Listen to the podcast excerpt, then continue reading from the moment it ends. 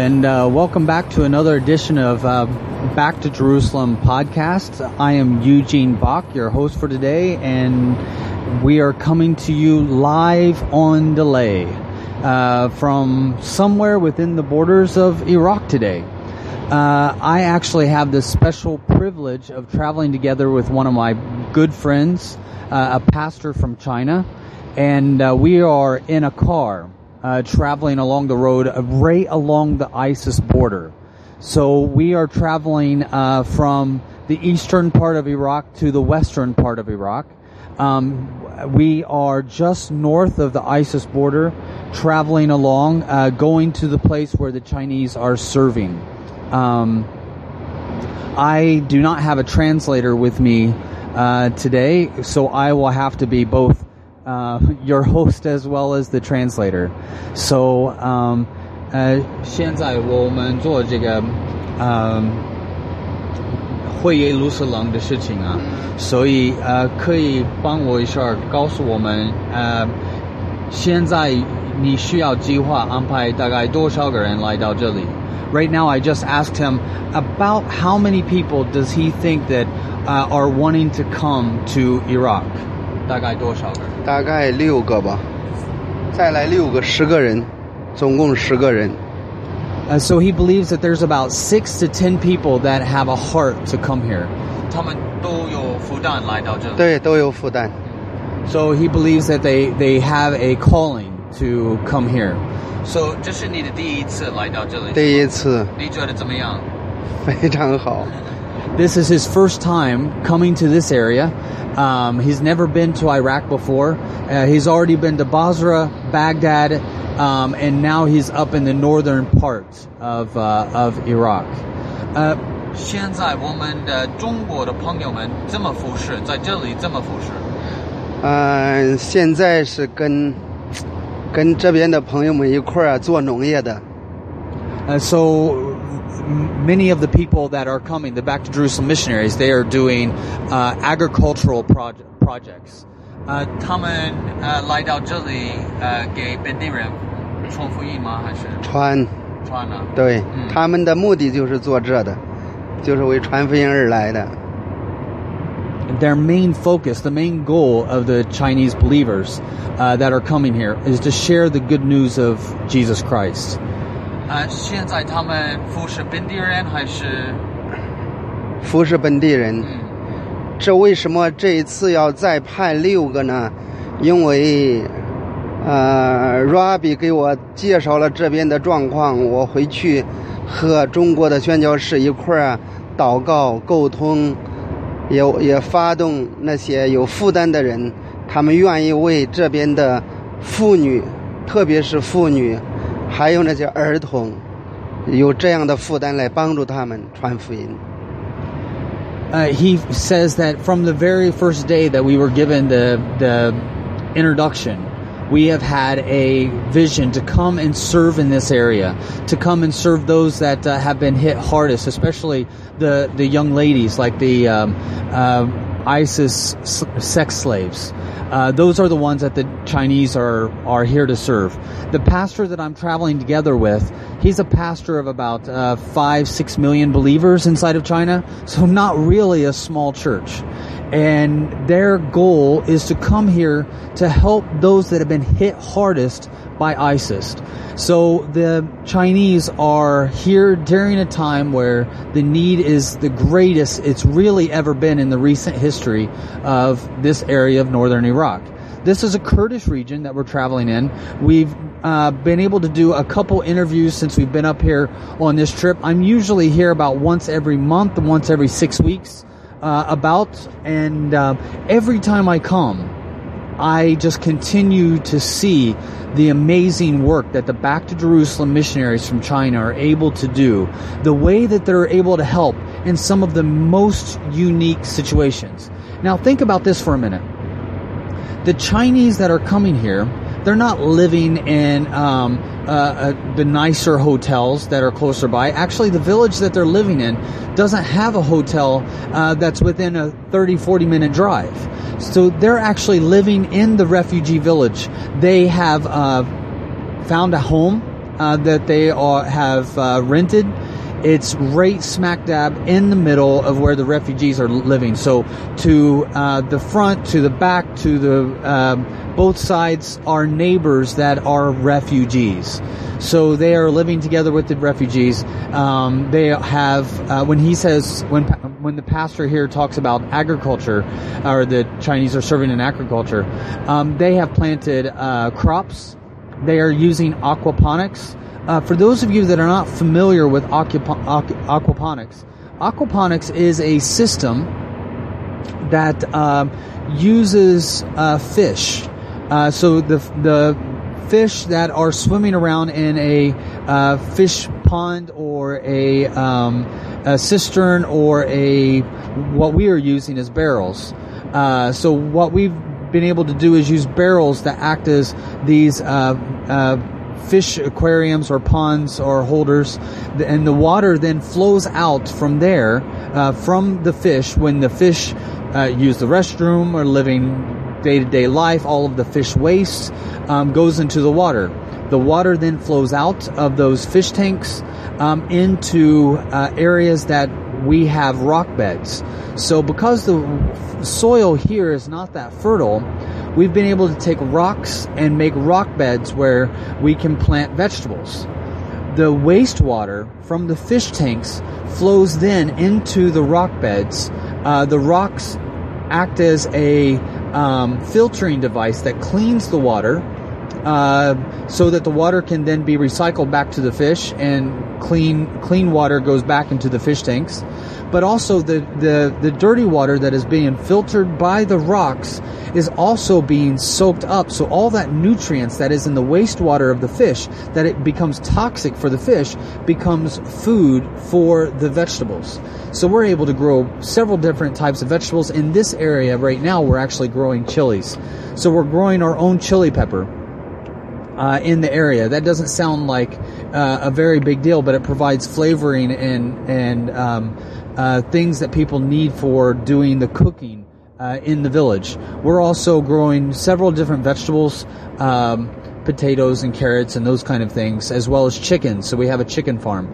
Um, right now, the goal is, and one of the reasons why pa- the pastor from China has come has come here, is because he runs a farm in southern China, a pretty large farm where they grow almost everything uh, on that farm. Uh, they have goats, they have chickens, they have geese, they have ducks. Um, they uh, they're they're growing um, uh, passion fruit, dragon fruit. They have um, a vineyard. They have olive trees. They have uh, bee colonies, so they're able to make their own honey. Um, they also grow roots that are used in Chinese medicine um, that actually go for a pretty hefty price. So the school that this pastor that I'm traveling together with has um, started in southern China does not need one penny from foreigners.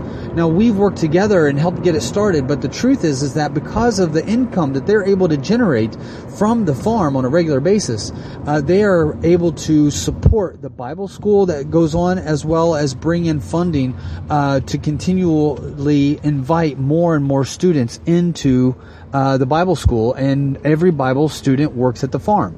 Just to give you an estimate of uh, what a, a, day looks like, or to uh, give you a little bit of an introduction of what a normal day looks like at their at their farm slash school.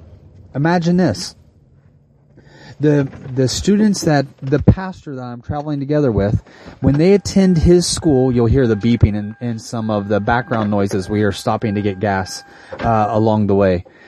Um, but as the students show up to his school, in order to um, attend the Bible school, they also have to work at the farm And just to look into their daily lives, they are um, waking up every morning, 4:30 a.m. Going to prayer at five. That's the normal thing in China. Is they pray at, they they pray at five. 嗯，呃，每一天早上在中国，你们差不多五点祷告是吗？五点钟起床，开始祷告，到六点半。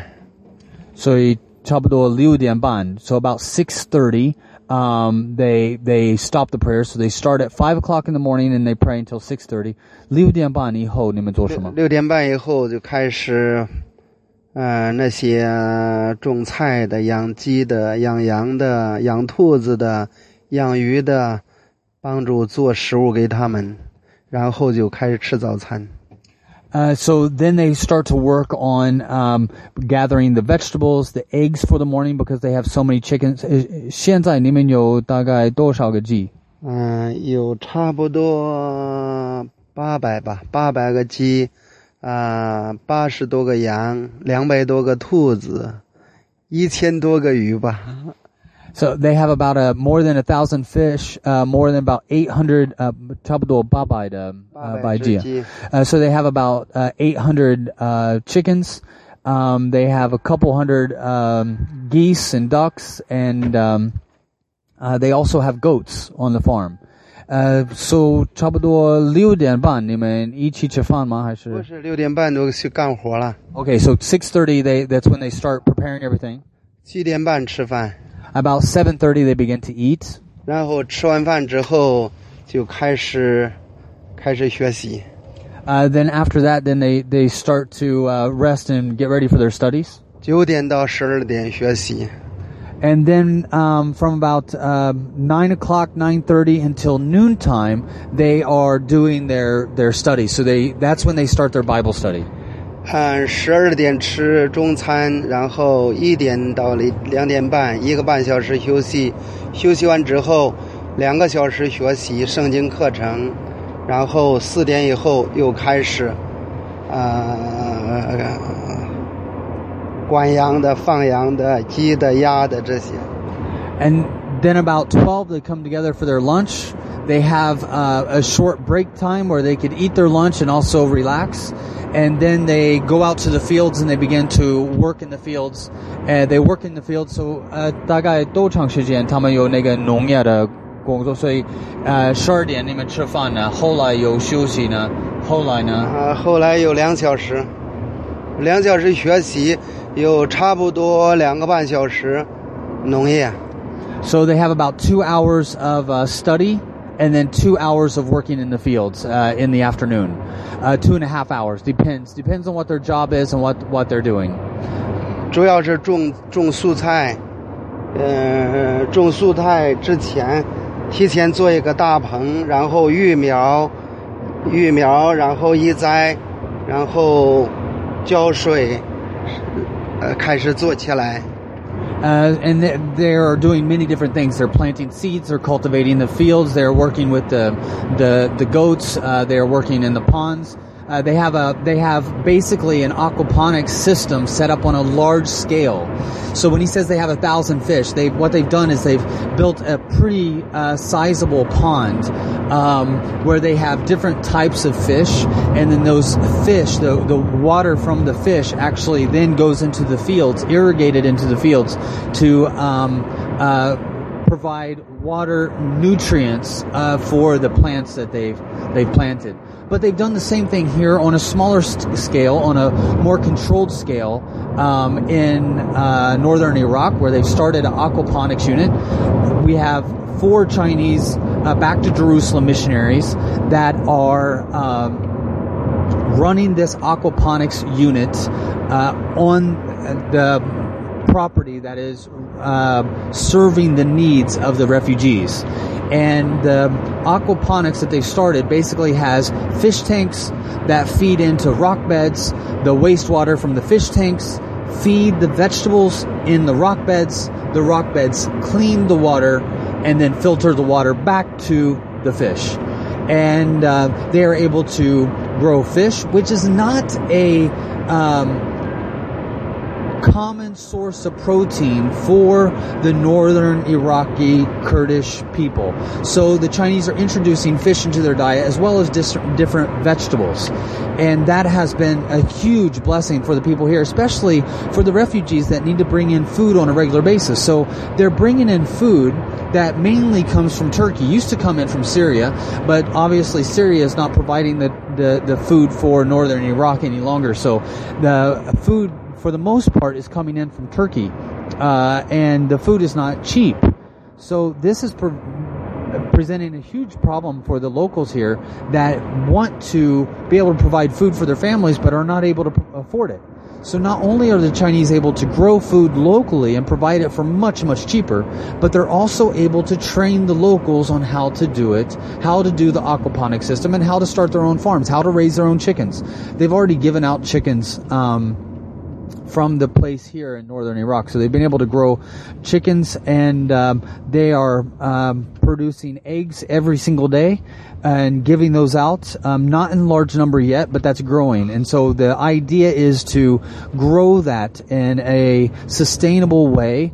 Um, and not just where it's all relying on the Chinese. The goal would be that it can grow in a sustainable way, but also the Iraqis are a part of that growth process. You know, when Saddam Hussein took over in this part of um, of Iraq, he basically killed farming.